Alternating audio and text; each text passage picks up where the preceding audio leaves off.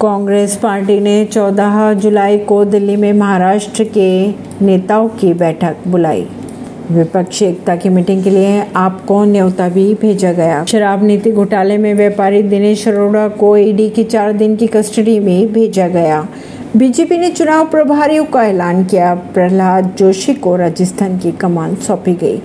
महाराष्ट्र के सीएम एकनाथ शिंदे ने एमएनएस प्रमुख राज ठाकरे से की मुलाकात। गोरखपुर में पीएम मोदी के रोड शो में सड़कों पर भारी भीड़ उमड़ी। पीएम मोदी ने कहा, गीता प्रेस संतों की कर्मस्थली रहा हमेशा से।